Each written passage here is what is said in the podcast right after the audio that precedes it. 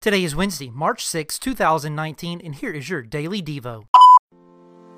The heart of the gospel means that we have been fully represented before God by Jesus, and because of that, we now are able to represent God before the people of the world who do not know Him. Today, our calling is not to conquer the nations, but to take the gospel to them. No matter if the obstacles make us feel like grasshoppers, we trust that God will give us all we need to accomplish His mission. One of the ways we can represent Christ today is by telling others of his past and current faithfulness to us in our own lives.